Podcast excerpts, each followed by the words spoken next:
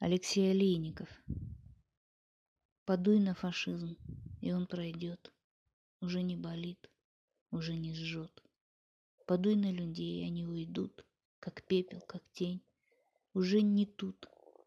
Подуй на страну, она горит, свечой на ветру. Дрожит, дрожит. Подуй на глаза, на губы, на детские имена.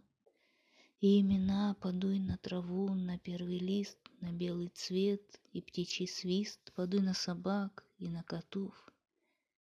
Подуй на себя и будь готов.